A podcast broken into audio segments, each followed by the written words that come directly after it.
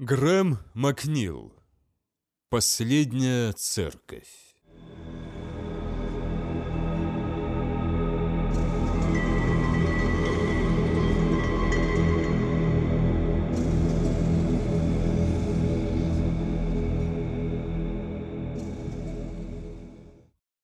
Когда-то на ночных службах в церкви Молниевого Камня было многолюдно.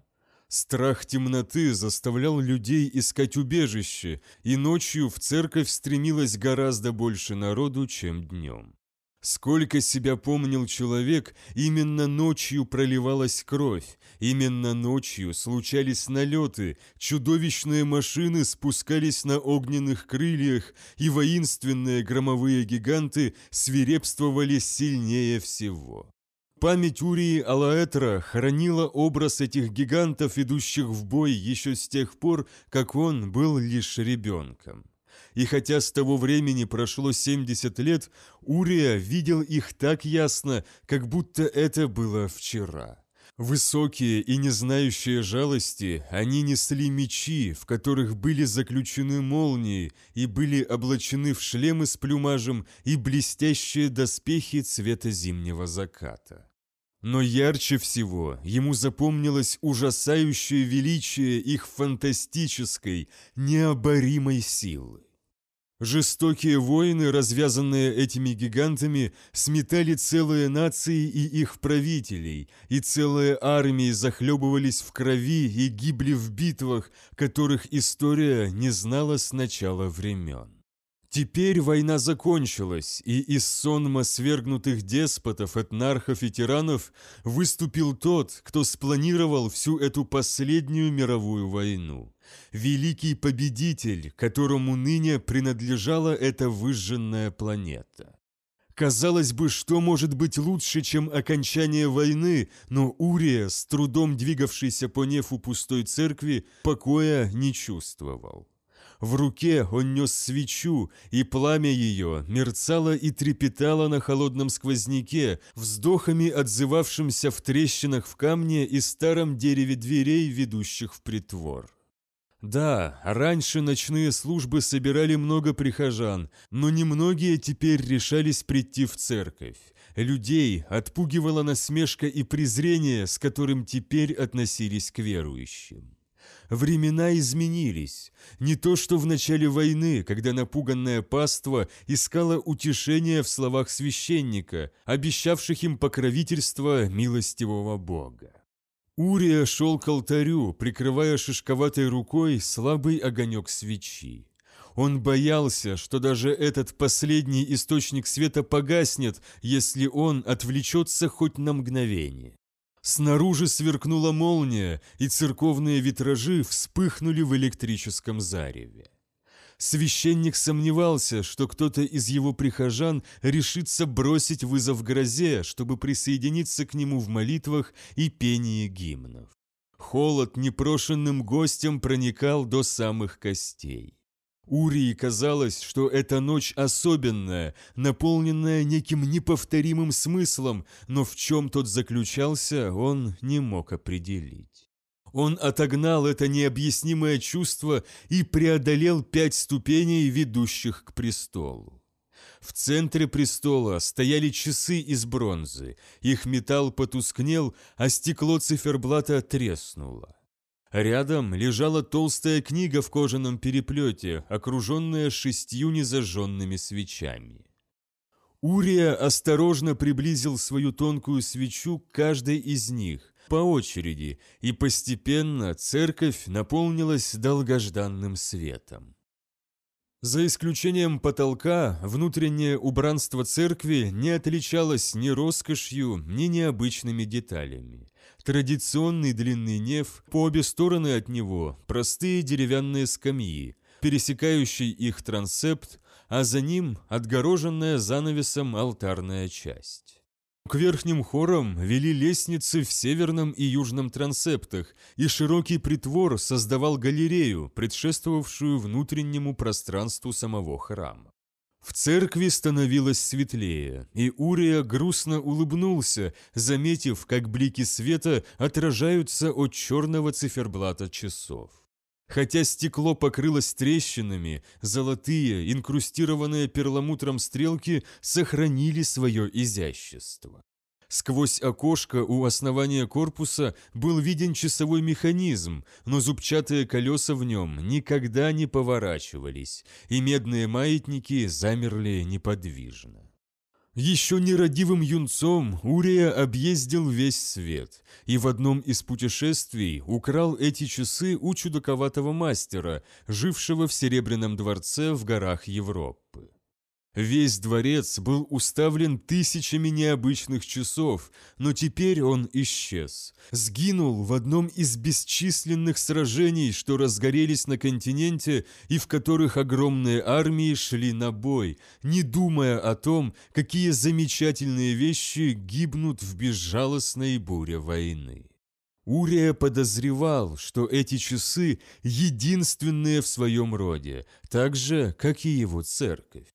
Тогда он бежал из дворца, а часовщик в высоком окне посылал вслед ему проклятие, кричал, что часы отсчитывают время до судного дня и пробьют, когда начнется конец света. Урия лишь посмеялся над безумными речами мастера и преподнес часы в подарок удивленному отцу.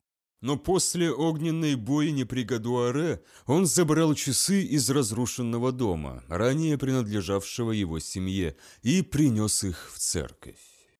С того дня часовой механизм не издал ни звука, но Урия все равно боялся услышать однажды его перезвон.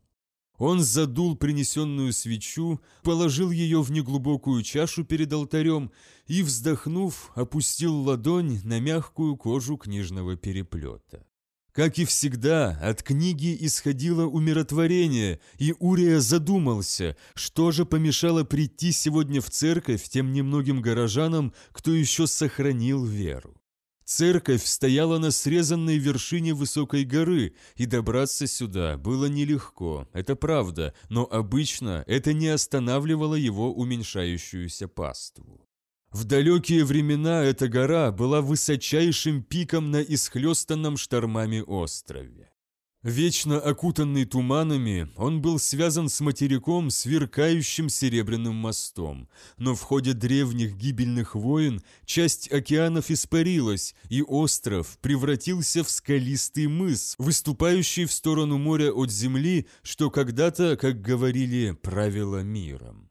На самом деле, именно уединение, в котором оказалась церковь, и позволило ей выстоять под напором разума, пропаганда которого ураганом пронеслась по планете в соответствии с приказом ее нового повелителя.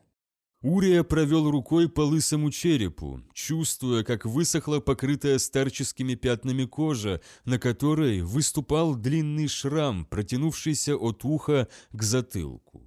Снаружи послышался шум, звук тяжелых шагов, голоса, и он повернулся к дверям своей церкви. «Как раз вовремя», — заметил он, взглянув еще раз на неподвижные стрелки часов. Они показывали без двух минут полночь. Высокие двери притвора широко распахнулись, и внутрь ворвался холодный ветер. Он вихрем пронесся над ровными рядами скамей, всколыхнул пыльный шелк и бархат хоругвей, свисавших с верхних галерей. Сквозь дверной проем была видна сплошная пелена бесконечного дождя, ночное небо прорезала молния, вслед за которой прогрохотал гром. Урия прищурил глаза и плотнее запахнулся в шелковую ризу, стараясь защитить от холода измученные артритом кости. В дверях притвора возник высокий силуэт. Голова человека была покрыта капюшоном, с плеч не спадал длинный багряный плащ. За спиной пришедшего Урия видел оранжевое зарево факелов в руках целого войска темных фигур, оставшихся под дождем. Как он не вглядывался, старые глаза не могли рассмотреть в этих фигурах ничего, кроме отблесков огня на металле. Наемники, забредшие сюда в поисках добычи? Или вовсе не наемники? Человек в плаще вошел в церковь и прикрыл за собой двери. В его движениях, полных почтения, не было суеты, и двери затворились мягко и осторожно. «Добро пожаловать в церковь молниевого камня», — сказал Урия, когда незнакомец повернулся к нему. «Я как раз собирался начать полуночницу. Может быть, ты с друзьями присоединишься?»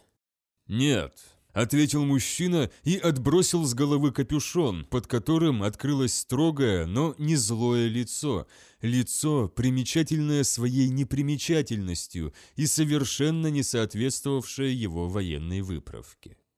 «Мои друзья не захотят», Кожа мужчины загрубела и загорела от жизни под открытым небом. Темные волосы были стянуты в короткий хвост. «Как жаль», — сказал Урия. «Моя ночная служба довольно известна в этих местах. Ты уверен, что они не согласятся войти?» «Уверен», — подтвердил мужчина. «Им и без этого хорошо». «Без чего?» — съязвил Урия, и незнакомец улыбнулся. Среди тебе подобных редко встретишь человека с чувством юмора. Насколько я могу судить, люди твоего сорта обычно угрюмы и мрачны. Моего сорта? Священники, пояснил гость с такой злостью, будто само слово казалось ему пропитанным ядом. «Боюсь, ты встречал неправильных священников», — ответил Урия. «А разве есть правильные?» «Конечно. Хотя, учитывая нынешние времена, слуге Божьему нелегко сохранять бодрость духа. «Воистину так», — согласился незнакомец и медленно пошел вдоль нефа, прикасаясь рукой к деревянным скамьям.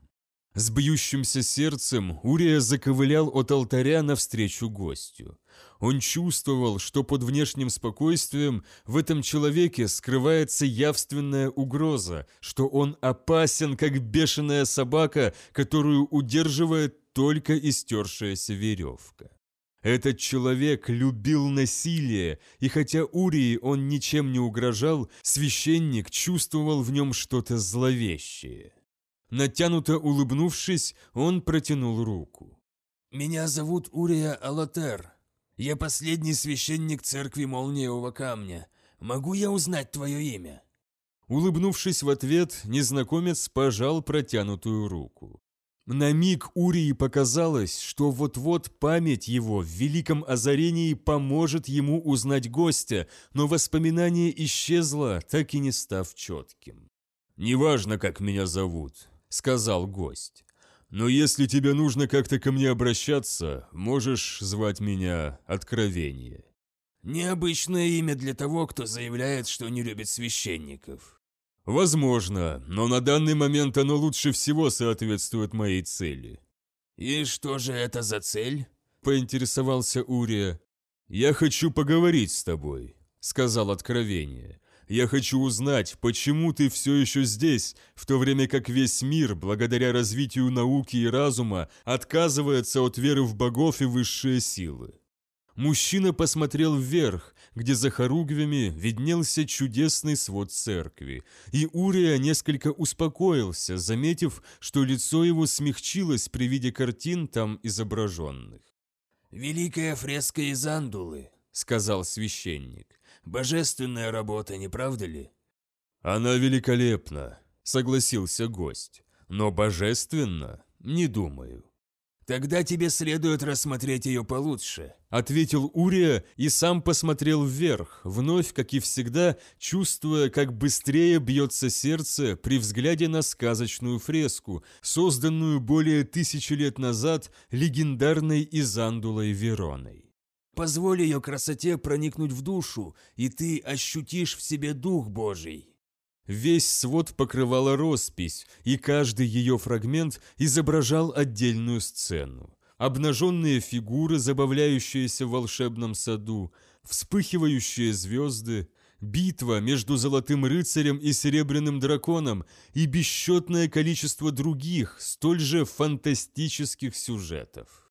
Ни время, ни скудное освещение не могли испортить фреску. Насыщенность оттенков, выразительность композиции, анатомическая точность мускулистых тел, сплетающихся в движении, яркие цвета и запоминающиеся лица героев каждой сцены – все это и поныне вызывало такой же трепет, как и в тот день, когда Изандула отложила кисть и приняла смерть.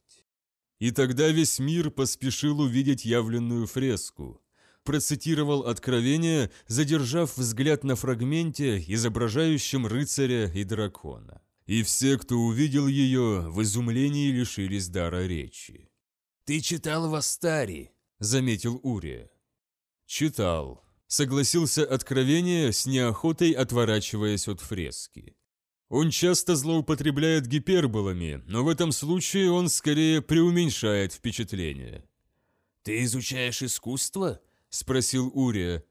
«Я много чего изучал в жизни», – сказал откровение, – «в том числе и искусство». Урия указал на центральную сцену фрески, где было изображено чудесное существо, состоящее из света, вокруг которого расположились механизмы из золота. Тогда ты не можешь отрицать, что эту работу пронизывает вдохновение, дарованное свыше. «Конечно же могу», — возразил Откровение. «Фреска грандиозна вне зависимости от того, существуют высшие силы или нет. Она не доказывает существование чего бы то ни было. Боги никогда не создавали произведения искусства».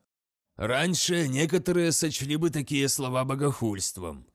«Богохульство?» Ответствовал откровение с ироничной улыбкой.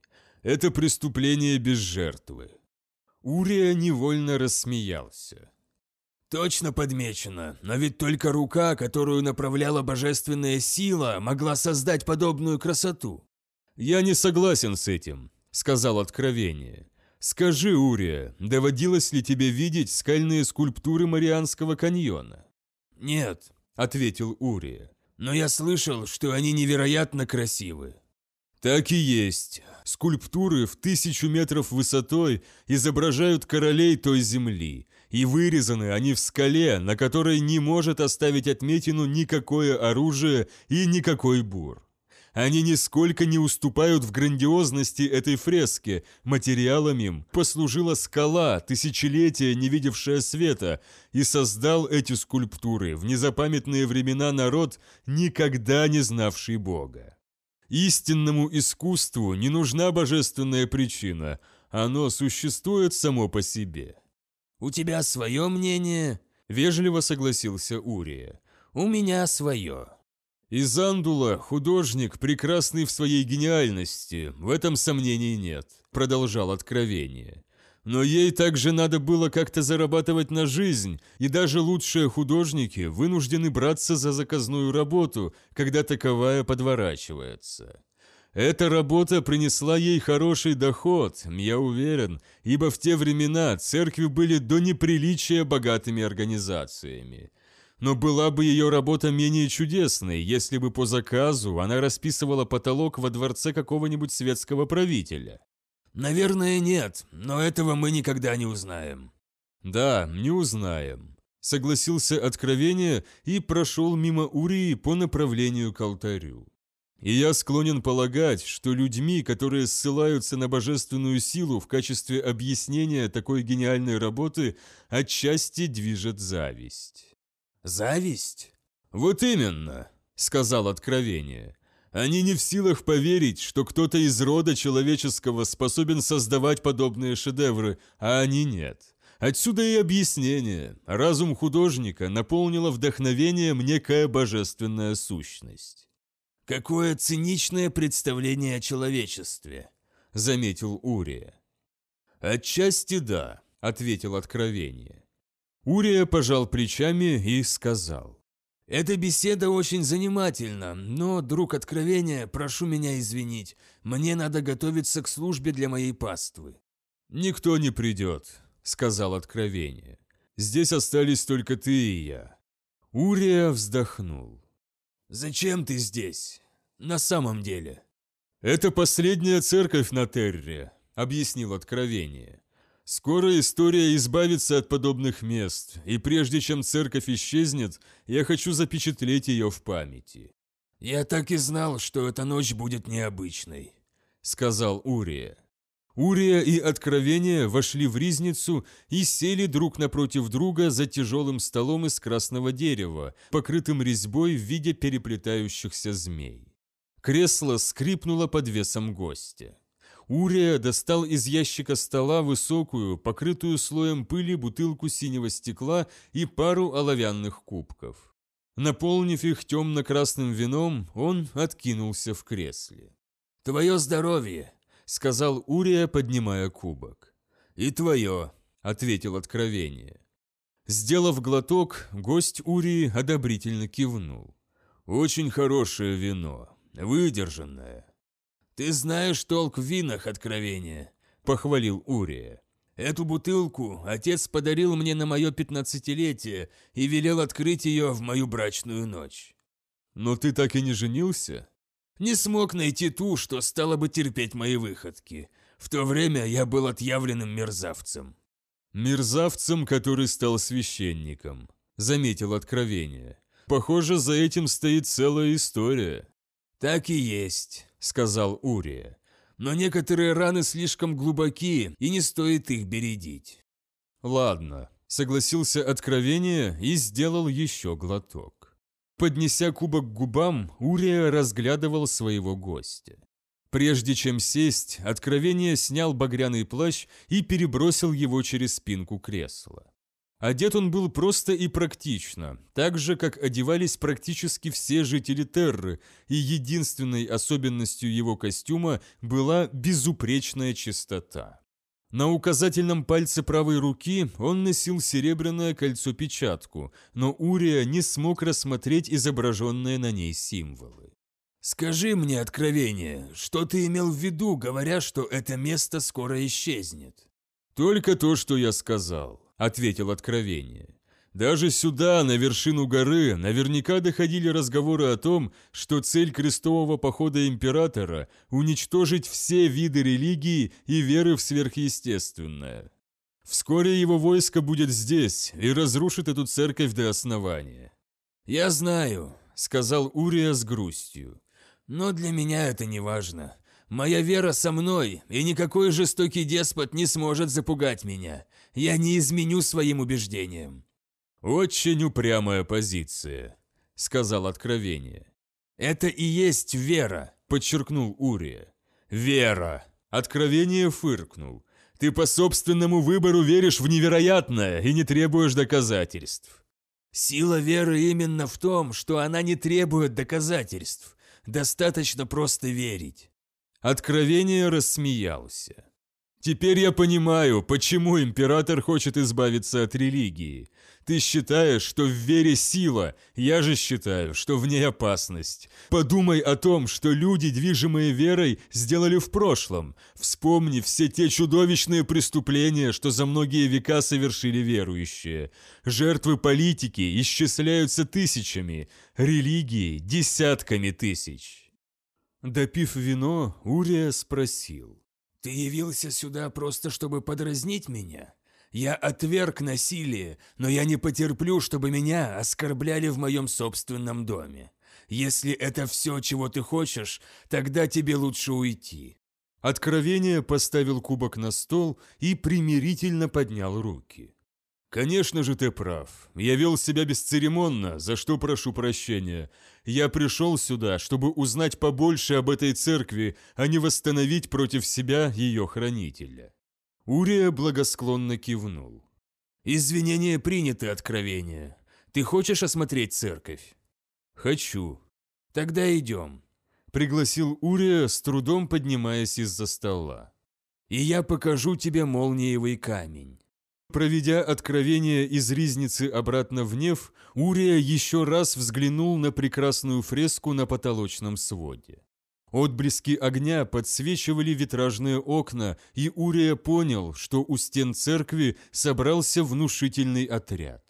Кем был этот откровение и почему он так интересовался этой церковью?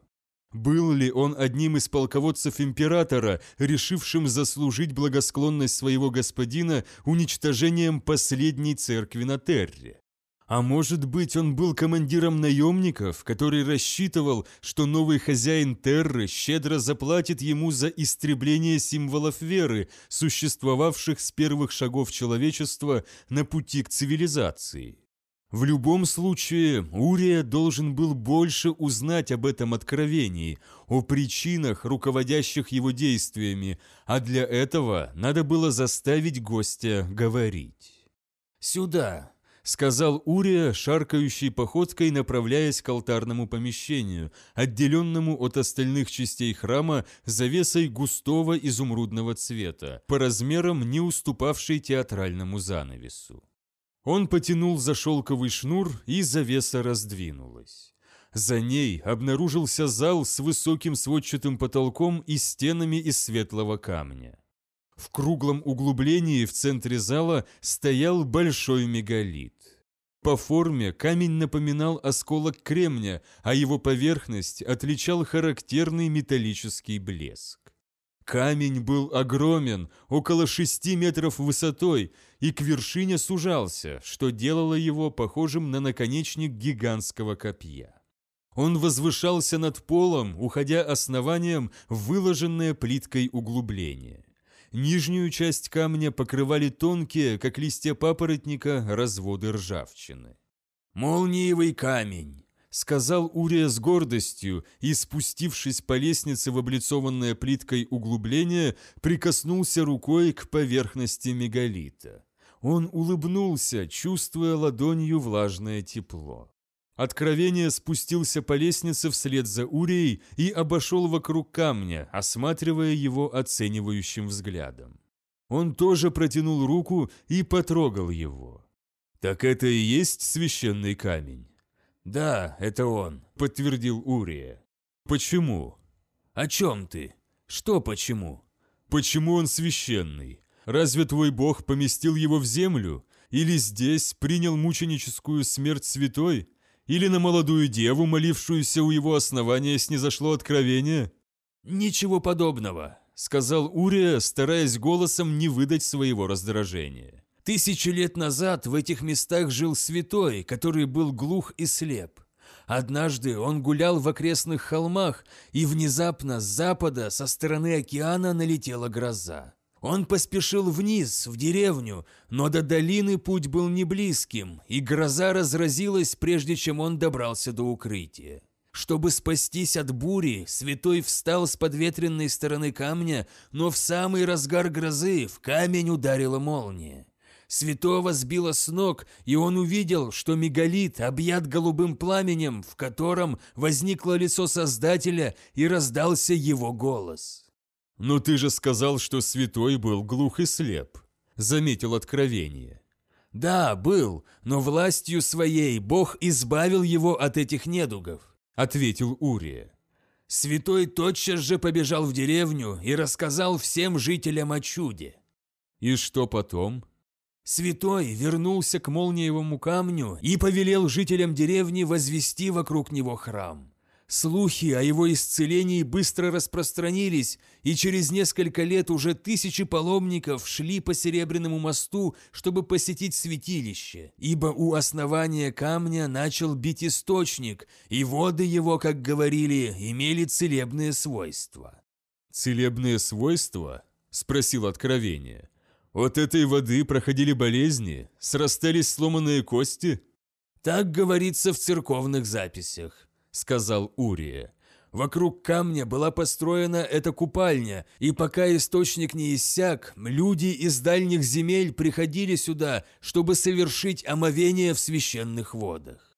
«Насколько я знаю, подобное место было и далеко на восток от этого острова», — сказал Откровение. Некая девушка утверждала, что в видении она узрела женщину, святую, удивительным образом похожую на представителей религиозного ордена, которому принадлежала тетя девушки. На том месте тоже были построены купальни, но люди, им управлявшие, боялись, что священного источника на всех не хватит, поэтому воду в бассейнах меняли только два раза в день. Сотни пилигримов, больных и умирающих каждый день окунались в одну и ту же воду. Нетрудно представить, в какую ужасную лужу превращался бассейн к вечеру. Сгустки крови, хлопья кожи, струпья, обрывки бинтов, отвратительная гуща, полная болезней. Чудом было то, что хоть кто-то вообще вышел из этих человеческих нечистот живым, не говоря уж об излечении от недугов. Откровение вновь прикоснулся к камню. Под взглядом Урии он закрыл глаза и положил ладонь на блестящую поверхность святыни. «Гематит из полощатой железной руды», — сказал Откровение. «Вероятнее всего вышел на поверхность в результате оползня.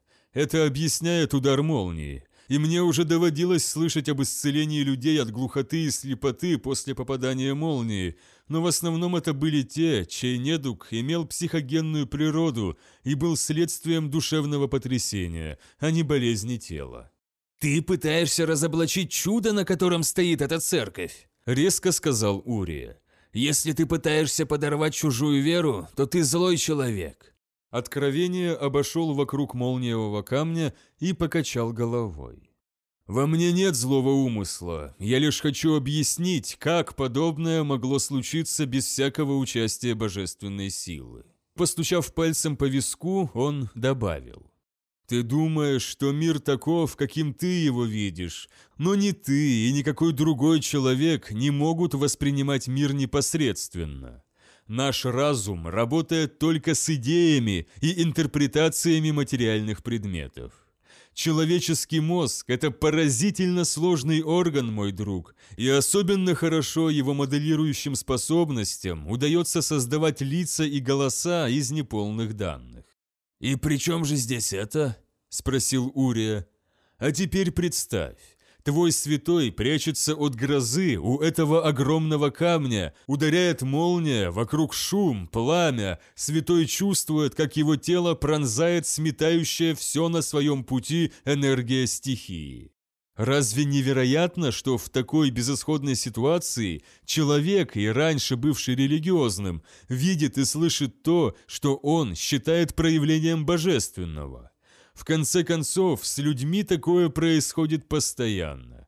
Когда ночью просыпаешься от страха, разве не кажется, что тьма в углу – это не просто тень, а фигура грабителя, а пол скрипит, потому что по нему идет убийца, а не потому что ночью дом остывает?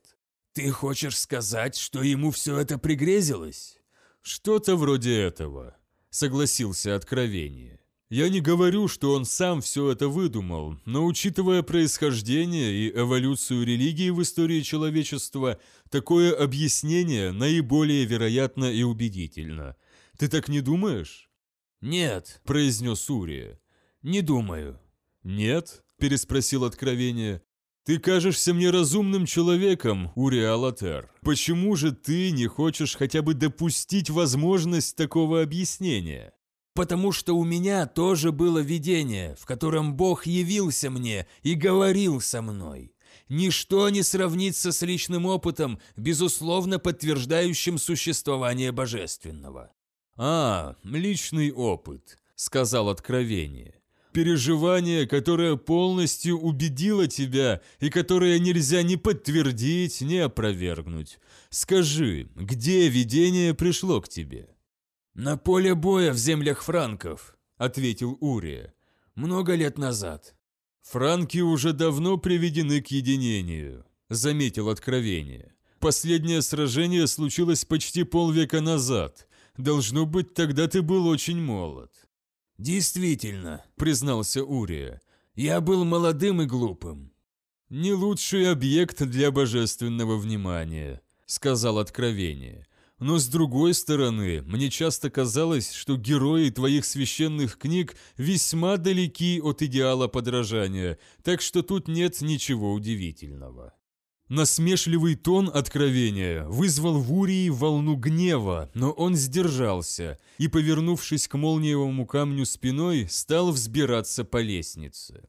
Вернувшись к освященному свечами алтарю, он остановился на мгновение, чтобы отдышаться и успокоить бешено бьющееся сердце. Он взял с престола книгу в кожаном переплете и опустился на одну из скамей, обращенных к алтарю. Услышав шаги гостя, он сказал. «Ты прибыл сюда, будучи враждебно настроенным откровение. Ты утверждаешь, что хочешь больше узнать обо мне и этой церкви? Хорошо, давай же устроим словесную дуэль. Будем атаковать убеждения друг друга. Будем делать выпады аргументами и парировать контраргументами. Говори, что хочешь, и мы проведем всю ночь за этой пикировкой. Но с рассветом ты уйдешь и никогда не вернешься. Задержавшись, чтобы рассмотреть часы судного дня, откровение спустился по ступеням с алтарного возвышения. Увидев книгу, которую держал Урия, он скрестил руки на груди. «Именно так я и поступлю. У меня есть и другие дела, но эту ночь я могу посвятить нашей беседе». Подтвердил откровение и указал на книгу, которую Урия прижимал к щуплой груди. И враждебен я только от того, что меня приводит в ярость добровольная зашоренность тех, кто всю жизнь остается рабом фантастических идей, изложенных в твоей книге и ей подобных, рабом того проклятого грома, что ты держишь в руках. Итак, теперь ты издеваешься еще и над моим священным писанием? А почему бы и нет? возразил откровение. Эта книга – сборник текстов, которые на протяжении девяти веков собирали, переписывали, переводили и переделывали согласно своим нуждам сотни неизвестных авторов. Разве можно строить свою жизнь, опираясь на подобное сочинение? «Это священное слово моего Бога», – сказал Урия. «Каждый, кто прочтет эту книгу, услышит его». Откровение рассмеялся и постучал себя по лбу. Если человек утверждает, что с ним говорит давно умерший дедушка, то его запрут в психиатрической лечебнице. Но если он утверждает, что слышит глаз Бога, то священники вполне могут объявить его святым. Когда голоса слышат многие, о сумасшествии уже речь не идет, так? «Ты говоришь о моей вере!» – огрызнулся Урия. «Проклятие! Прояви хоть каплю уважения!» «Почему я должен проявлять уважение?» Удивился откровение. «Почему с твоей верой надо обращаться по-особенному? Разве она недостаточно крепка, чтобы выдержать немного сомнения? Ничто в этом мире не имеет полного иммунитета к критике, так почему для тебя и твоей веры нужно делать исключение?» «Я видел Бога!» – прошипел Урия. «Я видел его лик и слышал его глаз в моем сердце!» Если тебе довелось пережить такое, ты вправе считать этот опыт реальным, но не жди, что я или кто-то другой тоже сочтет его таковым, Урия», — сказал откровение. «От того, что ты веришь во что-то, это что-то не станет истиной». «В тот день я видел то, что видел, и слышал то, что слышал», настаивал Урия, и нахлынувшие воспоминания заставили его крепче сжать в руках книгу. Я знаю, что все это было на самом деле. И где же во Франкии тебя посетило это чудесное видение? Урия медлил. Ему не хотелось произносить название, которое могло открыть дорогу воспоминаниям, надежно запертым в глубине его памяти. Он глубоко вздохнул. «На поле смерти при Гадуаре». «Ты был там?» Сказал откровение, и Урия не смог понять, был ли это вопрос или просто констатация факта. На мгновение показалось, что откровение уже знает ответ. «Да», — произнес Урия, — «я там был». «Расскажешь, что случилось?» «Расскажу», — прошептал Урия. «Но сначала мне нужно еще выпить». Урия и Откровение снова вернулись в Ризницу. На этот раз Урия открыл другой ящик и достал оттуда бутылку, в точности похожую на ту, из которой они пили в первый раз, но полупустую. Откровение сел, и Урия заметил, что кресло опять скрипнуло под его весом, хотя внешне гость не казался таким уж массивным. Откровение протянул ему кубок, но Урия покачал головой. «Нет, это первоклассный напиток. Его полагается пить из бокалов». Открыв комод орехового дерева, стоявший позади стола, Урия достал два пузатых хрустальных фужера и поставил их на заваленный бумагами и свитками стол. Затем откупорил бутылку, и чудесный аромат с пряно-торфяным оттенком наполнил комнату, навевая образы горных пастбищ, звенящих ручьев и тенистых лесов. «Вода жизни!» — объявил Урия, щедро наполнил бокалы и сел напротив откровения. Густой янтарный напиток оживил хрусталь с золотыми отблесками. «Ну, наконец-то!» — сказал откровение, поднося бокал к губам. «Вот дух, в которого я могу уверовать». «Нет, еще рано», — возразил Урия. «Позволь аромату раскрыться. Покачай бокал в руке. Видишь следы, стекающие по внутренним стенкам. Их называют слезы. У этого напитка они стекают медленно и долго видны, значит, он будет крепким и насыщенным. «А теперь можно пить?» «Терпение», — ответил Урия. «Осторожно понюхай напиток. Чувствуешь? Аромат накатывает волной и щекочет чувства. Насладись этим мгновением, позволь запаху навеять воспоминания о местах, где он родился. Закрыв глаза, Урия покачал бокал золотистой жидкостью, и тонкий аромат давно ушедших времен наполнил все его существо. Он ощущал полное, мягкое благоухание напитка, и в памяти рождались яркие переживания, которых в жизни ему испытать не довелось. Путь на закате через длинный лес, полный колючек и вереска. Дым из очага в зале с тростниковой крышей и деревянными стенами, увешанными щитами но сильнее всего он ощущал преемственность гордости и традиций, заключенную в каждом тоне напитка. Память вернула его в дни юности, и он улыбнулся. «А теперь пей», — сказал он. «Сделай хороший глоток, посмакуй напиток на языке, не спеши, пусть он распространится во рту». Урия пригубил из своего бокала, наслаждаясь бархатной мягкостью теплого вкуса. Напиток был крепким, с оттенками прошедшего обжиг дуба и сладкого меда.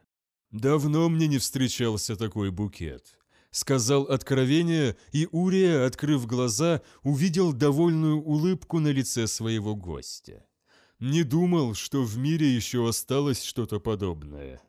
Лицо откровения смягчилось, щеки порозовели.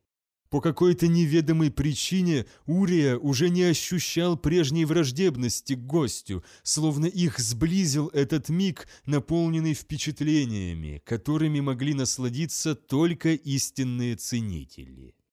«Это старая бутылка», — пояснил Урия. «Единственная, которую мне удалось спасти из развалин родительского дома. «Кажется, у тебя привычка держать под боком выдержанный алкоголь», — заметил откровение. «Пережитки бурной молодости. Тогда я любил выпить лишнего, если ты понимаешь, о чем я». «Понимаю. Мне доводилось встречать многих, кому это пристрастие разрушило жизнь». Урия отпил еще, на этот раз маленьким глотком, и сделал паузу, восхищаясь густым вкусом. «Ты сказал, что хочешь узнать о Гадуаре?» Наконец проговорил он. «Если ты готов к рассказу и действительно хочешь этого, то да». Урия вздохнул. «Хочу, да, но готов ли я? Что ж, вот как раз и выясним». «Тогда при Гадуаре выдался кровавый день», — сказал откровение. «Всем, кто был там, пришлось нелегко». Урия покачал головой. Зрение у меня уже не то, что раньше, но я вижу, что ты слишком молод, чтобы помнить тот день. Сражение произошло еще до твоего рождения». «Поверь мне», — возразил Откровение, — «я знаю все про Гадуаре. От слов откровения по спине священника пробежал холодок, и, встретившись взглядом с гостем, Урия увидел в его глазах такое бремя знаний и опыта, что ему стало стыдно за предыдущий спор. Но вот откровение поставил бокал на стол, и наваждение прошло. «Вначале мне придется немного рассказать о себе», — заговорил Урия. Каким я был в те времена, и как получилось, что на поле битвы при Гадуаре я обрел Бога. Если ты, конечно, не против выслушать мою историю. Конечно же нет. Расскажи мне то, что считаешь нужным. Урия сделал глоток и продолжил. Я родился в городе у подножия горы, на которой стоит церковь. Было это почти 80 лет назад. Я был младшим сыном в семье местного лорда. Моему роду удалось пережить последние годы Старой Ночи и при этом сохранить большую часть фамильного богатства. Моим предкам принадлежали все земли в округе, начиная от этой горы и до места, соединяющего остров с материком. Жаль, я не могу сказать, что в детстве со мной плохо обращались. Это бы объяснило, почему я стал тем, кем стал, но это было бы неправдой. Семья потакала всем моим прихотям, и я вырос испорченным баловнем со склонностью к выпивке, разгулу и дерзостям. Урия вздохнул.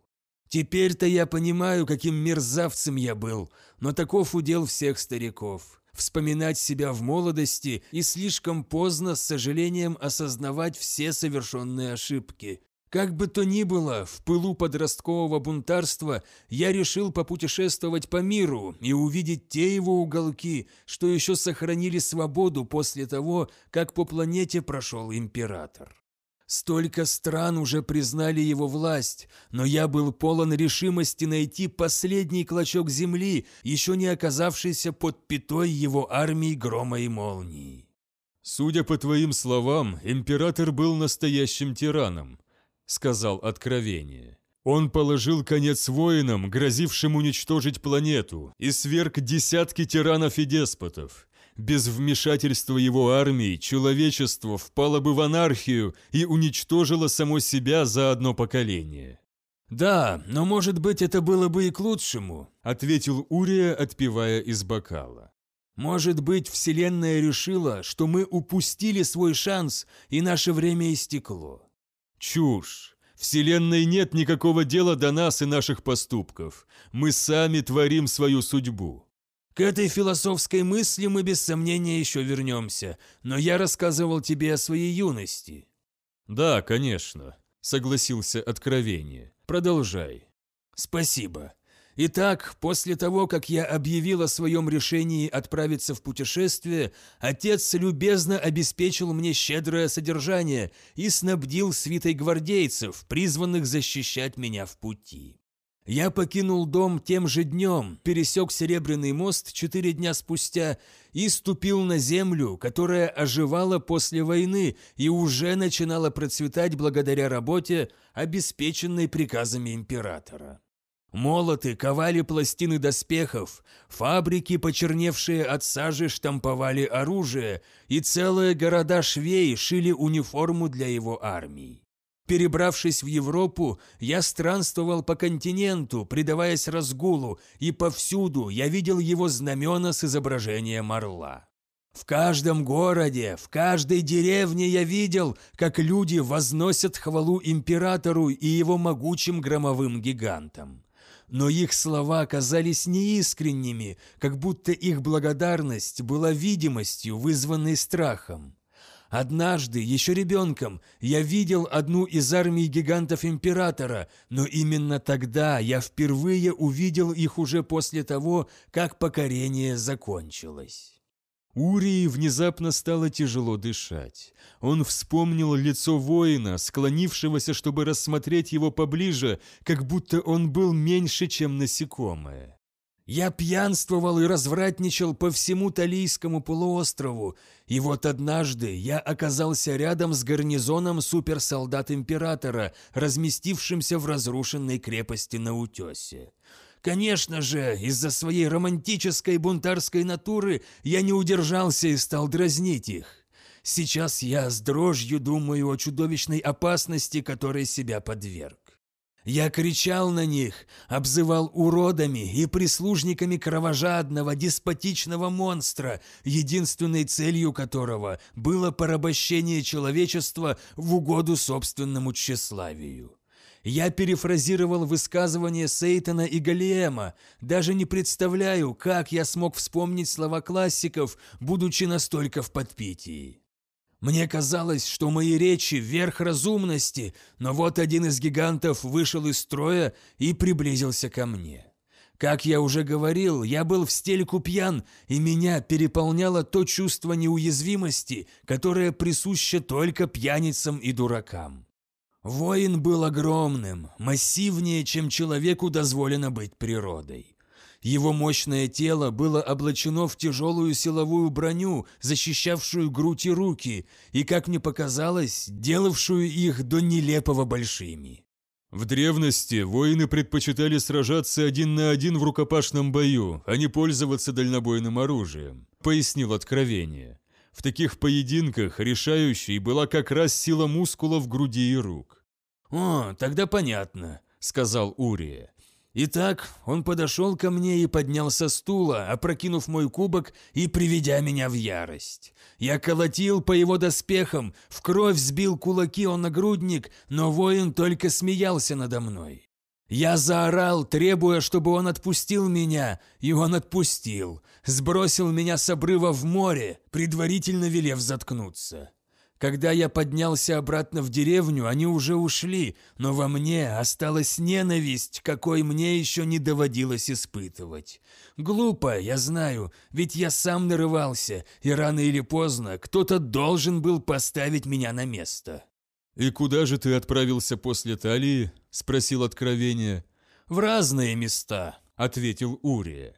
«Многое уже забылось из тех лет, ведь тогда большую часть времени я был пьян. Я помню, что пересек на песчаном скиммере наполненную пылью впадину, в которую превратилось Средиземное море. Затем путешествовал по бесплодной земле конклавов Нордафрики, которую Шангхал превратил в пустыню из пепла.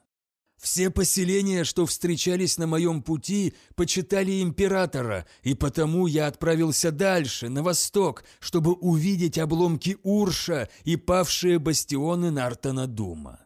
Но даже в столь удаленных местах, по праву считавшихся самыми пустыми уголками мира, я все равно встречал тех, кто возносил хвалу императору и его генетически модифицированным солдатам. Я не мог найти этому объяснение. Разве эти люди не видели, что на смену одному тирану пришел другой? «Человечество шло к собственной гибели», — сказал Откровение, подавшись вперед в своем кресле. Сколько раз мне еще повторять, что без единения и императора человеческий род вымер бы? Не могу поверить, что ты не можешь этого понять.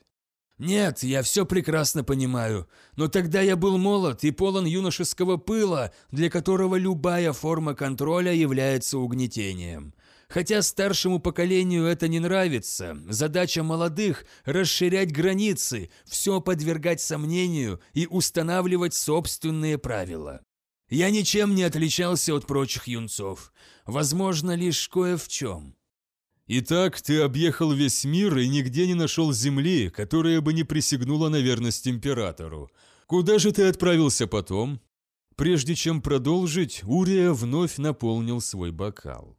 На какое-то время я вернулся домой, привезя семье подарки, по большей части украденные во время путешествия, Затем я снова отправился в путь, решив на этот раз стать наемником, а не туристом. До меня дошли слухи о том, что в землях франков неспокойно, и я подумал, что там смогу снискать себе славу. До единения франки были строптивым народом и не жаловали чужаков, даже если те прикрывались благими намерениями. Оказавшись на континенте, я услышал об Авуляке Дагроссе и битве при Авельруа и сразу же направился в тот город. «Авельруа», — сказал откровение, качая головой. «Город, отравленный злобой безумца, чьи посредственные способности не соответствовали амбициям.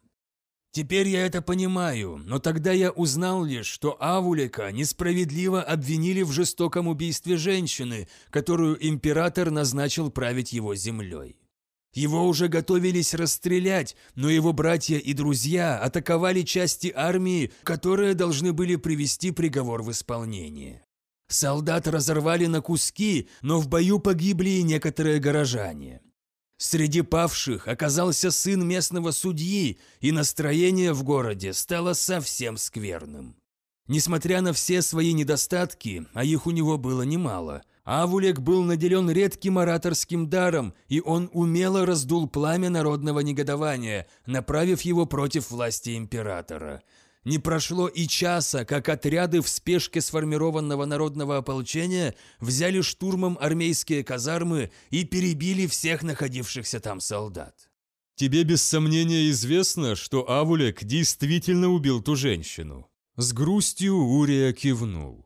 Об этом я узнал потом, когда уже поздно было что-либо менять. И что случилось дальше? Когда я, полный задора, перед грядущей битвой добрался до Авельруа, Авулек уже склонил на свою сторону несколько городов в округе и собрал весьма внушительную армию. Урия улыбнулся. Подробности его первых дней в Авельруа всплыли в памяти с ясностью, которой он не испытывал уже несколько десятков лет. Зрелище было потрясающим откровение. Символы императора были свергнуты, и город жил как будто во сне.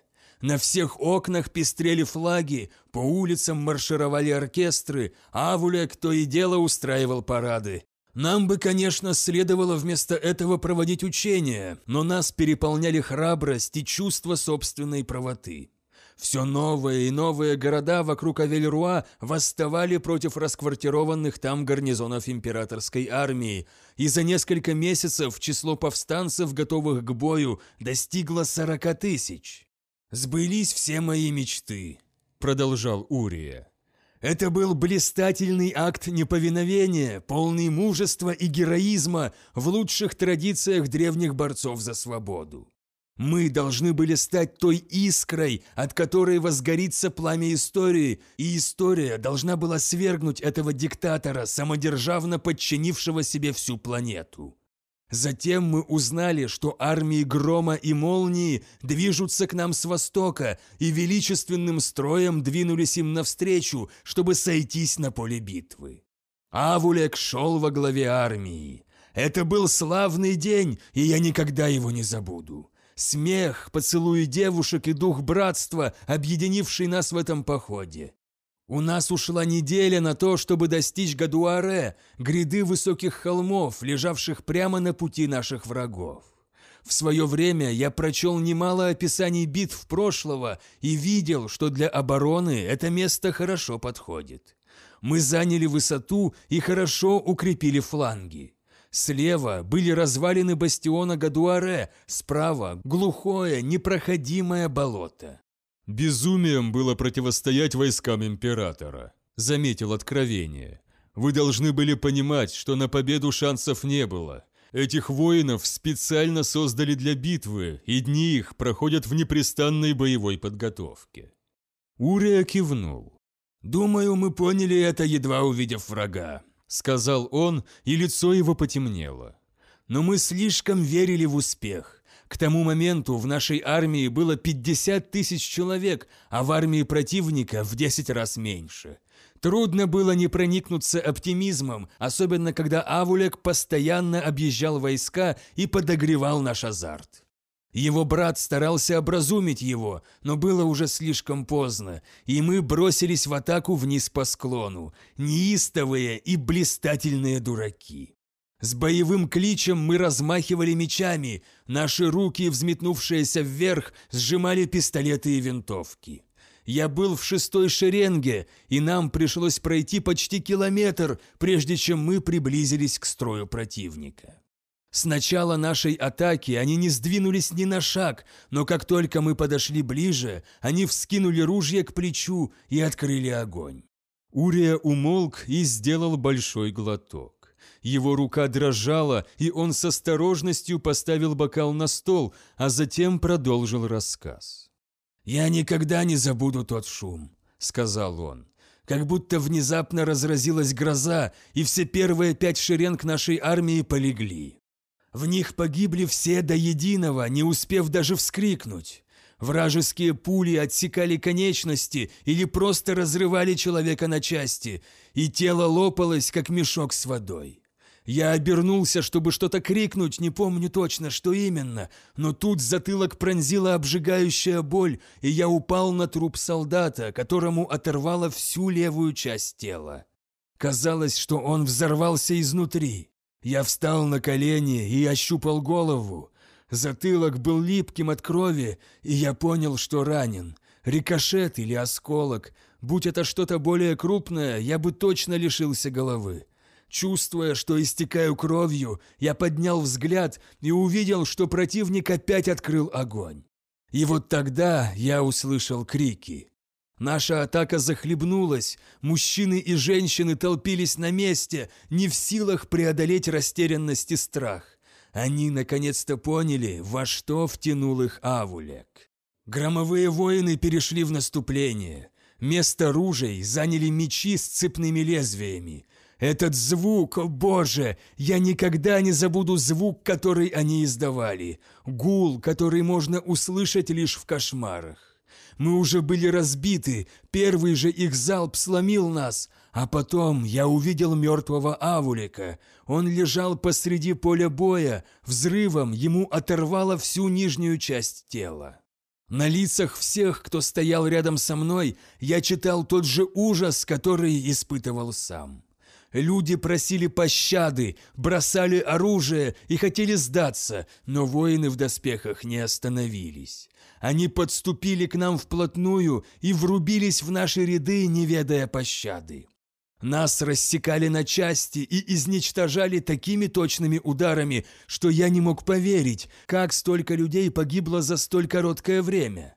Война, по крайней мере в тех книгах, что я читал, выглядела совсем не так. Там люди чести добывали славу в поединке один на один, здесь же была только механическая резня. Я обратился в бегство, в чем не стыжусь признаться. Грязный, окровавленный, я побежал, спасая свою жизнь. Я мчался, словно за мной гнались все демоны из легенд, но я все равно слышал, как умирают мои товарищи. Слышал этот ужасный хлюпающий звук, который бывает, когда режут мясо. Чувствовал вонь экскрементов и выпущенных наружу кишок. Я мало что помню из того, что увидел на бегу, только отдельные сцены, где были мертвые тела и крики боли. Потом я выбился из сил и бежать больше не мог. И я полз по грязи, пока не потерял сознание. Придя в себя и немало этому удивившись, я увидел, что уже стемнело. На поле боя горели погребальные костры, и ночь полнилась победными песнями громовых воинов. Армия Авулека была уничтожена. Не разбита или обращена в бегство. Уничтожена. Меньше чем за час были убиты 50 тысяч мужчин и женщин. Кажется, уже тогда я понял, что из всей армии выжил только я один. Светила луна, и в ее свете я плакал, истекая кровью и думая, какой бессмысленной была моя жизнь. Сколько душевной боли я доставил другим, сколько жизней искалечил в своей отчаянной погоне за наслаждением и собственной выгодой. Я оплакивал свою жизнь, свою семью, но внезапно понял, что рядом кто-то есть. «И кто же это был?» – спросил откровение. «Божественная сила», – сказал Урия. Я посмотрел вверх и увидел над собой золотой лик, наполненный таким светом и совершенством, что слезы мои текли уже не от боли, но от восхищения. Фигуру эту окружало столь яркое сияние, что я зажмурился, боясь ослепнуть. Боль, терзавшая меня, ушла, и я понял, что вижу лицо Бога, Будь я лучшим поэтом в мире, то все равно не смог бы описать это лицо, но это было самое прекрасное из всего, что мне довелось увидеть. Я чувствовал, что устремляюсь вверх, и подумал, что это конец. А затем послышался голос, и я знал, что буду жить. «Что сказал тебе этот голос?» – поинтересовался откровение. Урия улыбнулся. Он спросил, «Почему ты отвергаешь меня? Прими меня, и ты поймешь, что я есть истина и единственный путь». «И ты ответил?» «Я не мог», — сказал Урия. Святотатством было бы вымолвить хоть слово, к тому же видение всемогущего Бога лишило меня дара речи. Но почему ты решил, что это Бог? Ведь я говорил о способности мозга воспринимать только то, что он хочет воспринимать. Ты умирал на поле боя, вокруг лежали твои мертвые товарищи, и на тебя снизошло озарение о том, что жизнь твоя прошла впустую. Признайся, Урия, ведь ты можешь найти другое объяснение этому видению. Объяснение более правдоподобное и не требующее вмешательства сверхъестественных сил. Другое объяснение мне не нужно непререкаемо возразил Урия. «Откровение! Ты сведущ во многих вещах, но ты не можешь знать, что происходит в моем сознании. Я слышал голос Бога и видел его лик. Он поднял меня ввысь и погрузил в глубокий сон, и когда я проснулся, то обнаружил, что все мои раны исцелились». Урия повернул голову так, чтобы откровение увидел длинный шрам у него на затылке. Осколок кости пробил мне череп, и отклонись он хоть на сантиметр, он бы перебил мне позвоночник. Я остался один на поле битвы и решил вернуться в земли, где родился. Но вернувшись домой, я обнаружил только руины. Горожане сказали мне, что мародеры из Скандии прослышали о богатствах нашего рода и отправились на юг за добычей. Убив моего брата, они изнасиловали мать и сестру, а отца заставили смотреть. Так они надеялись заставить его признаться, где спрятаны сокровища. Но они не предвидели, что у отца моего было слабое сердце. Он умер, прежде чем они смогли выведать фамильные секреты. От дома остались только развалины, а от моей семьи только обескровленные тела. «Я соболезную твоей утрате», сказал откровение. Вряд ли это послужит утешением, но жители Скандии отказались от единения и около 30 лет назад были стерты с лица земли. «Мне это известно, но смерть врага больше не доставляет мне радости», — ответил Урия. «Тех, кто убил мою семью, покарает Бог, и такого правосудия мне достаточно». «Это благородно», — заметил откровение с неподдельным уважением в голосе. Я взял кое-что на память из разоренного дома и отправился в ближайшее поселение, где собирался напиться до потери сознания, а потом подумать, как жить дальше. Но на полпути я увидел церковь молниевого камня и понял, что обрел цель в жизни. До тех пор я жил исключительно для себя, но увидев шпиль церкви, я знал, что Бог уготовил мне особую задачу – я должен был умереть при Гадуаре, но меня спас промысел Божий». «И в чем же заключалась эта задача?» «Служить Богу», — ответил Урия, — «нести Его Слово людям». «Поэтому ты здесь, в церкви?» Урия кивнул. «Я пытался исполнить свое предназначение, но мир заполонили глашатые императора, восхваляющие разум и обличающие богов и теологию. Полагаю, именно поэтому ты здесь, а паства моя сегодня не пришла в церковь. Тут ты прав, согласился Откровение. В некотором роде. Я действительно пришел сюда, чтобы попытаться объяснить тебе, в чем ты заблуждаешься. Я хочу узнать, что движет тобой, и доказать тебе, что человечество не нуждается в божественном пастыре, это последняя церковь на Терре, и мой долг – предложить тебе добровольно принять новый порядок». «Или что?» «Нет никакого «или», Урия». Откровение покачал головой. «Пойдем обратно в церковь, и я расскажу тебе обо всем том зле, что вера в богов принесла роду людскому за его долгую историю о кровопролитии, страхе и гонениях, об этом будет мой рассказ, и ты увидишь, как вредны подобные верования. А что потом? Ты пойдешь своей дорогой? Мы же оба знаем, что это невозможно. Да, подтвердил Урия, осушая свой бокал. Знаем. Давай я расскажу тебе историю, которая случилась много тысяч лет назад. Начал откровение. Они пересекли северный трансепт и подошли к витой лестнице, ведущей на верхнюю галерею. Откровение пропустил Урию вперед и, взбираясь по лестнице, продолжил свой рассказ. Это история о том, как стадо генетически выведенных животных вызвало гибель более девяти сотен человек. Звери их затоптали? Нет, в стаде была всего горстка животных, измученных голодом. Они вырвались из загонов на окраине Ксазера, некогда великого города в конклавах Нордофрики. Поднявшись по лестнице, Урия и Откровение пошли по узкой и темной галерее, в которой было холодно. На каменном полу густым слоем лежала пыль. Галерею освещали несколько толстых свечей в железных настенных светильниках, хотя Урия не помнил, когда их зажигал. «Ксазер?» – переспросил Урия. «Я там бывал. По крайней мере, я видел руины, которые, как сказал мне проводник, остались от города». «Вполне вероятно. Как бы то ни было, эти оголодавшие животные прошли по территории здания, считавшегося священным для одного из культов города. Члены этого культа, известные как ксазериты, верили, что генно-модифицированное мясо является оскорблением их бога, и в случившемся осквернении храма они обвинили секту Упаштар, конкурировавшую с ними. Ксазериты были вне себя от ярости и с ножами и дубинками набрасывались на любого приверженца Упаштар, который попадался им на пути.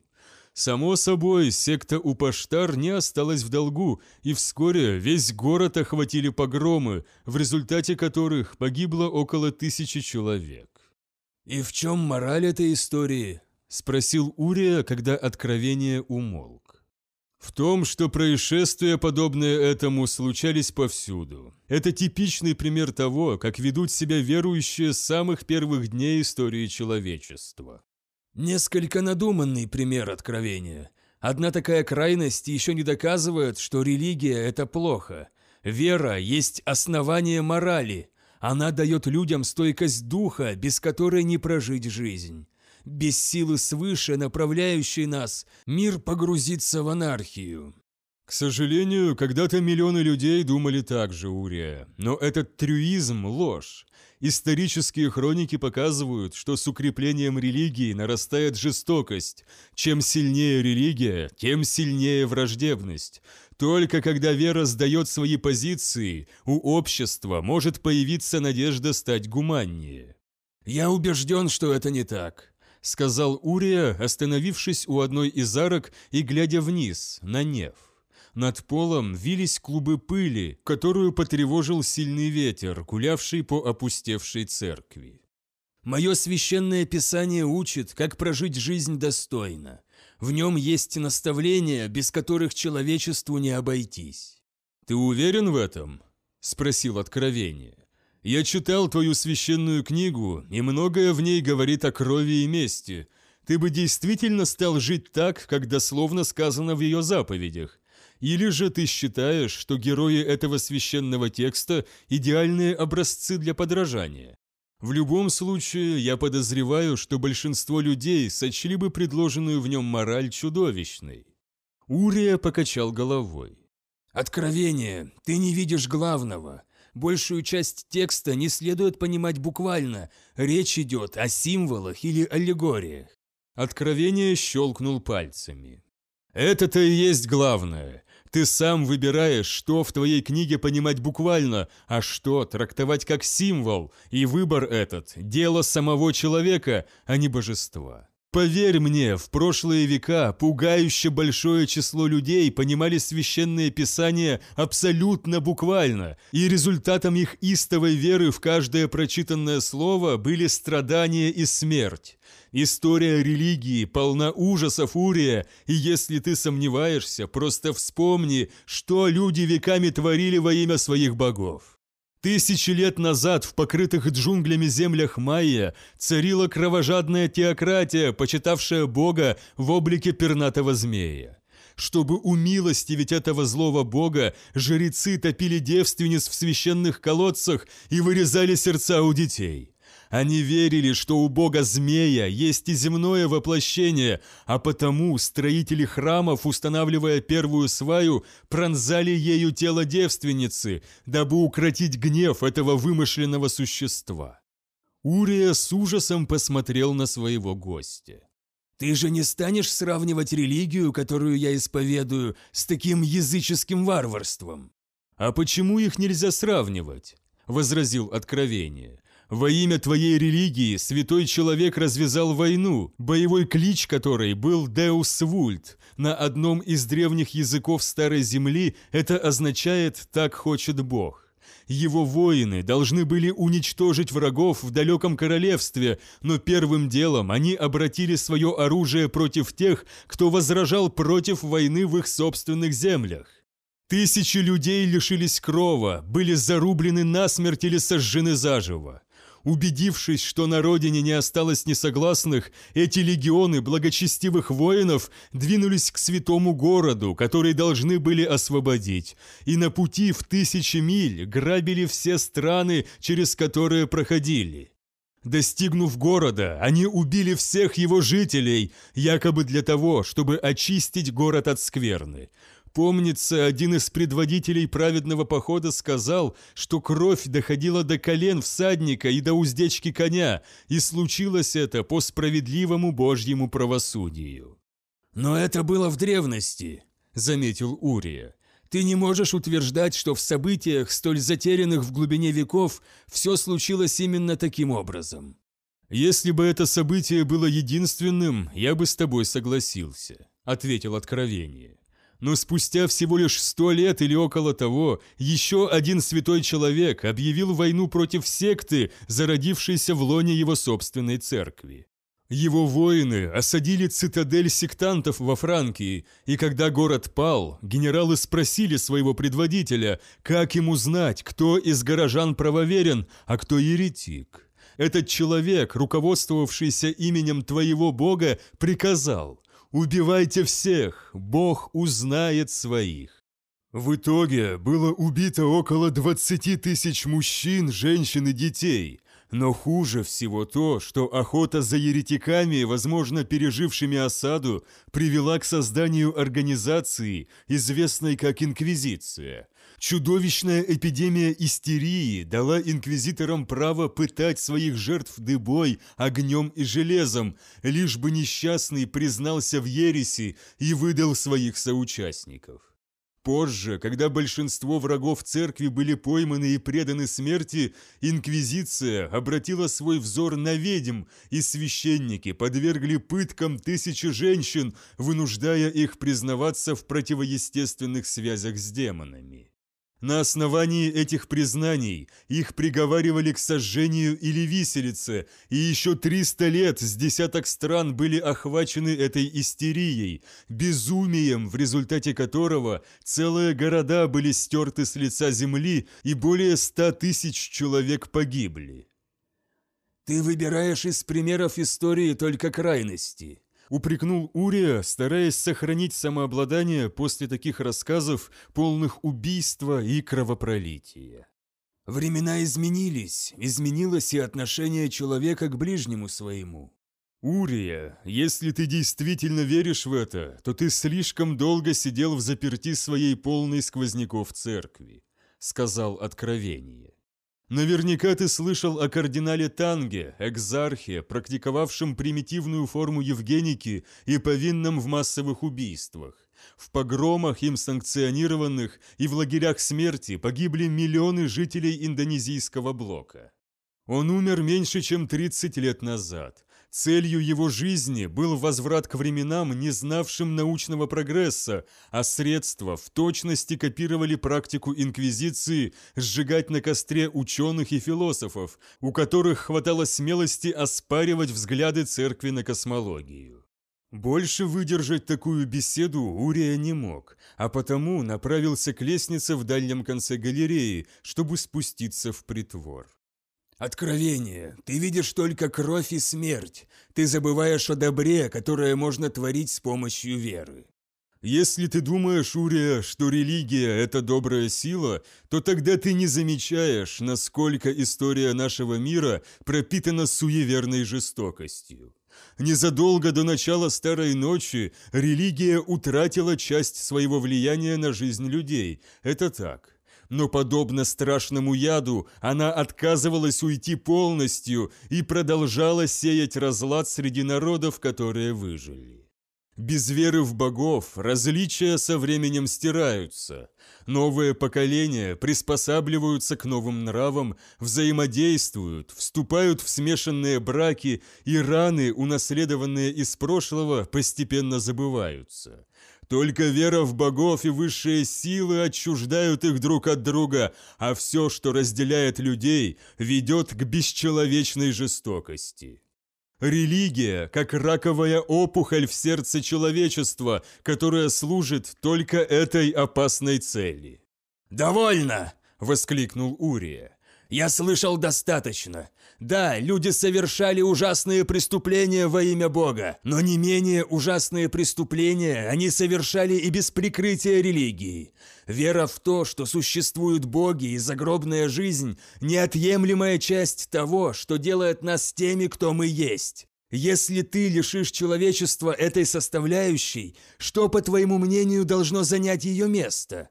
За годы священничества я много раз совершал обряд над умирающими – и нельзя недооценивать эмоциональную поддержку, которую человек на пороге смерти и его близкие находят в религии.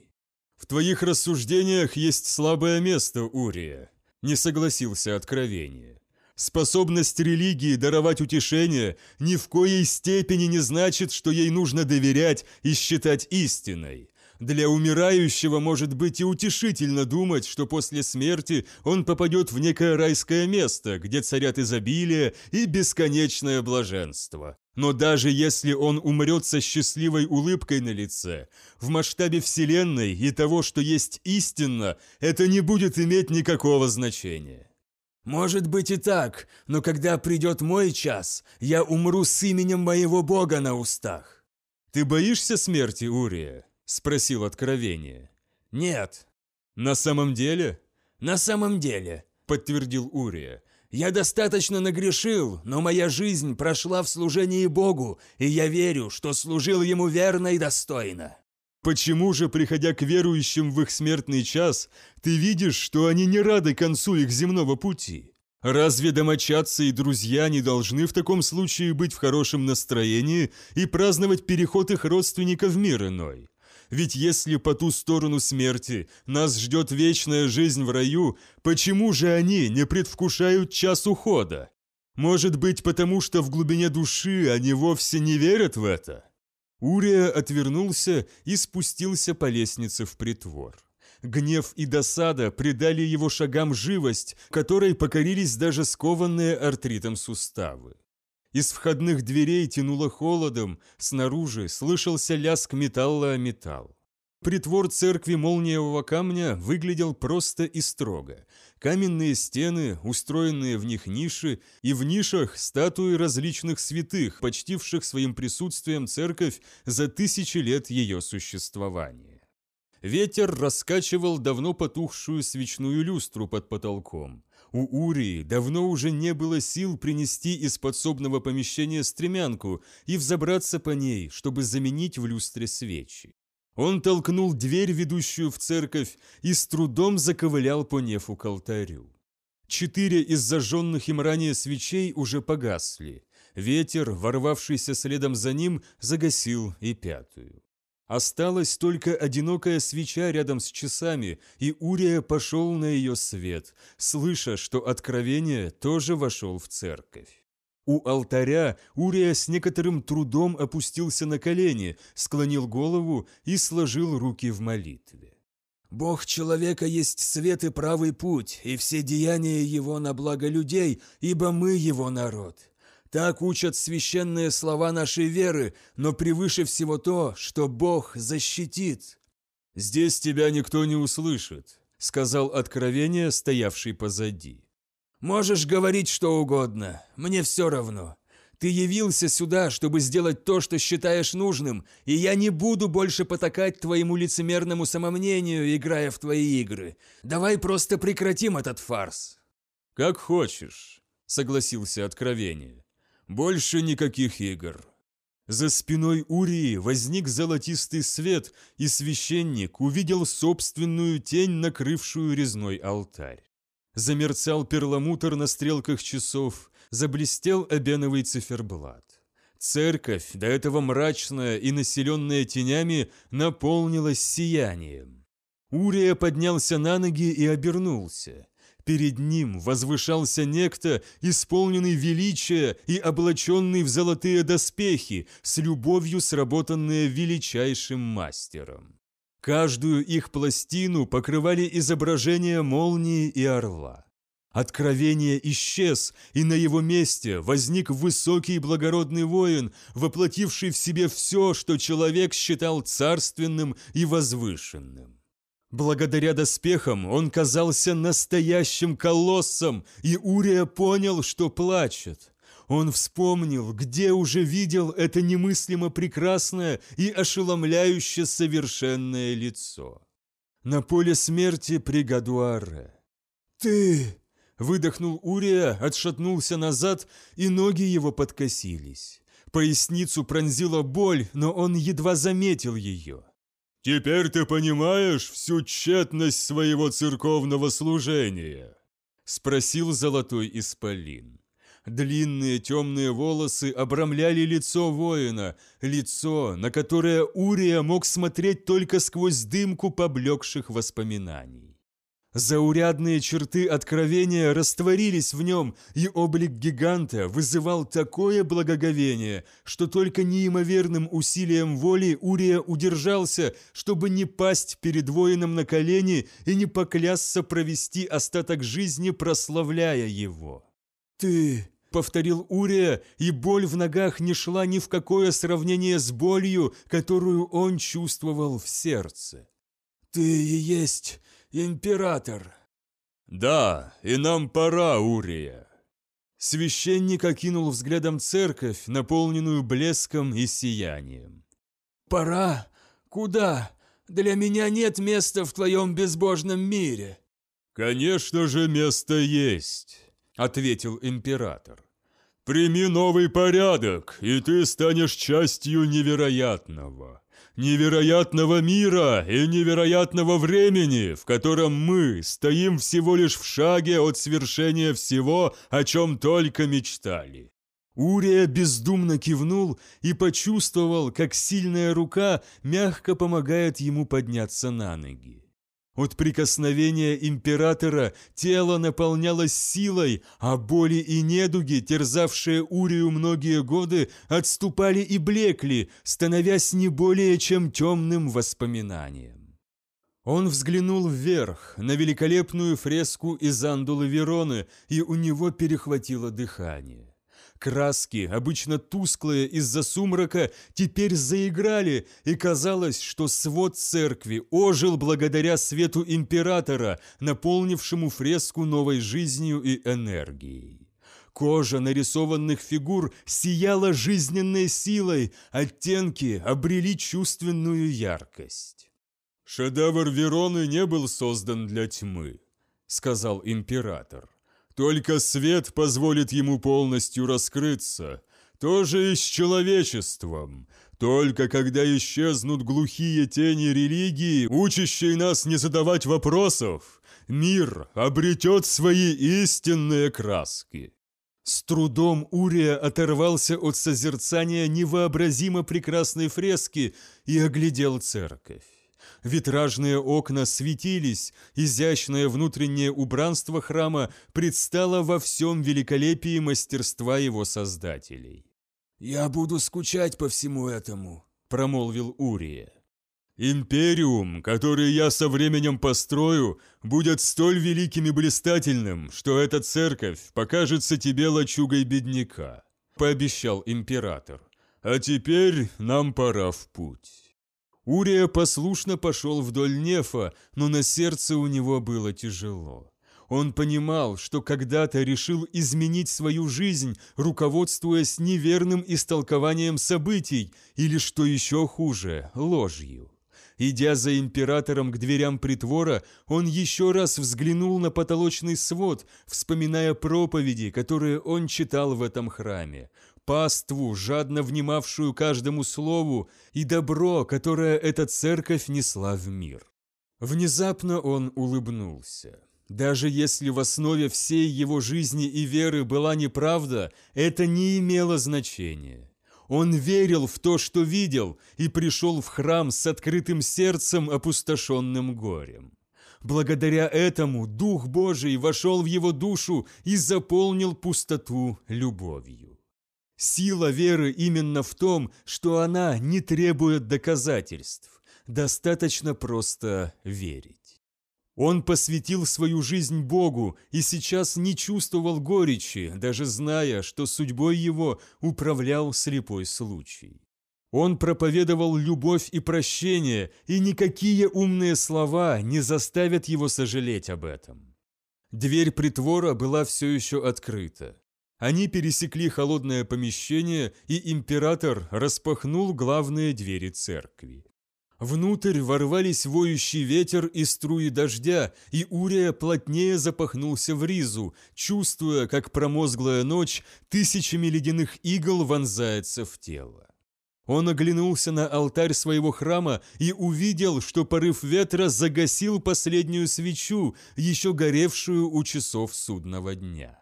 Церковь вновь погрузилась во мрак. Урия вздохнул, сожалея, что последний свет в храме угас. Порыв ветра захлопнул внутренние двери, и он последовал за императором в ночную тьму. Дождь немедленно промочил одежду до нитки, удар молнии озарил небо голубым электрическим сиянием.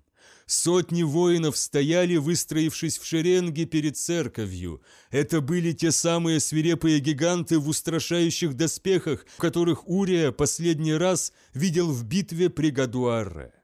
Несмотря на ливень, они стояли не двигаясь, и дождь неумолчно барабанил по блестящим пластинам брони, пропитывая влагой алые плюмажи на шлемах. Доспехи, как заметил Урия, за прошедшее время были усовершенствованы. Теперь плотно прилегающие друг к другу пластины искусно сработанной брони закрывали все тело воина, защищая его от прихоти стихий. Огромные ранцы за плечами воинов отводили избыточное тепло через специальные отверстия, над которыми, подобно дыханию, клубился пар. В руке каждого воина был факел, и под дождем пламя шипело, рассыпаясь искрами. За плечами у них были огромные ружья, и Урия содрогнулся, вспомнив смертоносный залп, прогремевший подобно громовому раскату перед концом света и унесший жизнь стольких его товарищей. Император набросил длинный плащ на плечи Урии, и в то же время несколько воинов с огненными копьями на изготовку шагнули к церкви. Урия хотел было возразить, выступив против того, что они намеревались сделать, но понял, что это не поможет, и слова протеста замерли у него на губах. По его лицу, смешиваясь с каплями дождя, текли слезы, а языки пламени, вырвавшиеся из оружия воинов, уже перекинулись на крышу и стены церкви. Витражные стекла разлетелись от выпущенных гранат, которые с глухим гулом детонировали внутри церкви, и крыша полностью скрылась за стеной голодного пламени. Из окон повалил густой дым, и дождь был бессилен усмирить разрушительную силу огня. Урия плакал, вспоминая чудесную фреску и тысячи лет истории, гибнущие у него на глазах. Он обернулся к императору, лицо которого озаряли всполохи пожара. «Как ты можешь творить такое? Ты говоришь, что цель твоя – добиться торжества разума и взаимопонимания, но сейчас ты уничтожаешь знания, хранимые веками!» Император посмотрел на него сверху вниз. «О некоторых вещах лучше забыть навсегда». «Тогда я лишь надеюсь, что ты знаешь, какое будущее ждет мир, лишившийся религии». «Знаю», – ответил император. Это будущее и есть моя мечта. Империум человека, существующий без помощи богов и высших сил. Галактика, объединенная вокруг Терры, ее сердце. «Объединенная галактика?» – переспросил Урия, уже не обращая внимания на горящую церковь. Он, наконец, начал понимать масштабы притязаний императора. «Именно. Единение Терры закончено, и настало время восстановить власть человечества над звездами. «А во главе этой звездной империи встанешь ты?» – предположил Урия. «Конечно. Подобные великие свершения возможны, только если их направляет единственный дальновидный лидер, и иным путем вновь завоевать галактику нельзя». «Ты безумен», – сказал Урия, – «и самонадеян, если веришь, что звезды покорятся армии, подобной этой. Воины твои сильны, это так, но даже им такое не под силу». «В этом ты прав», – согласился император. Эти люди не завоюют галактику, ибо они всего лишь люди. Они лишь предтечи воинов, которых я создаю в генетических лабораториях, воинов, у которых будет и мощь, и сила духа, и видение будущего, необходимые в битве за звезды и нашу власть над ними. Эти воины станут моими генералами, они поведут мой крестовый поход к самым далеким окраинам Вселенной. Не ты ли рассказывал мне о жестоком кровопролитии, в котором были повинны крестоносцы? Заметил Урия. Чем же ты лучше тех святых людей, о которых ты говорил? Разница в том, что я знаю, что прав, ответил император. Слова истинного автократа. Император покачал головой. Ты неверно все понимаешь, Урия. Я видел, что между выживанием и гибелью человечества проходит лишь узкий путь, и сегодня мы делаем на нем первый шаг. Урия вновь посмотрел на церковь и пламя, пронзающее тьму. «Ты избрал опасный путь», — сказал Урия. «Запрети человеку что-либо, и он возжелает запретного сильнее всех прочих вещей. А что, если твоя грандиозная мечта сбудется? Что потом? Остерегайся, чтобы подданные твои не увидели в тебе Бога». Произнося эти слова, Урия вгляделся в лицо императора и за маской могущества и величия увидел самую суть того, кто прожил тысячу жизней, кто ходил по земле дольше, чем могло представить воображение. Он увидел беспощадное властолюбие и кипящую лаву жестокости, наполнявшее сердце императора. И в этот миг Урия понял, что не хочет принимать ничего из того, что предлагал этот человек, и неважно, как возвышенны и благородны были его обещания. «Во имя всего, что свято, надеюсь, что ты прав», — молвил Урия но меня пугает будущее, уготовленное тобой человечеству». «Я желаю только добра моему народу», – заверил его император. «Думаю, действительно желаешь, но я не стану частью этого будущего», – сказал Урия и, сбросив с плеч плащ императора, пошел к церкви, высоко подняв голову. Ливень обрушился на него безжалостным потоком, но он приветствовал дождь, как воды крещения. Он услышал позади себя шаги и следом за ними слова императора. «Нет, пусть идет!» Внешние двери церкви были открыты, и Урия вошел в притвор, чувствуя жар от языков пламени, метнувшихся к нему. Статуи были объяты огнем, от дверей в неф ничего не осталось, и их сорвало с петель взрывом гранат. Не останавливаясь, Урия вступил в охваченную огнем церковь. Пламя прожорливой стеной наступило на деревянные скамьи и шелковые занавеси. Воздух пропитался дымом, и фреска на потолке была почти полностью сокрыта клубящейся тьмой. Он посмотрел на циферблат часов, стоявших на алтаре, улыбнулся, и пламя сомкнулось вокруг него. Воины оставались у церкви, пока стропила крыши не провалились внутрь, вызвав вихрь искр и обломков, и здание не начало рушиться. Они оставались, пока первые лучи солнца не показались над горами, пока дождь не загасил последние языки огня. Дым над тлеющими руинами последней церкви на Терре наполнил прохладный утренний воздух. Поворачиваясь спиной к развалинам, император сказал. «Идемте, галактика ждет». Император и его войско двинулись вниз по склону горы, и единственным звуком, еще слышимым над руинами, был тихий перезвон сломанных старых часов.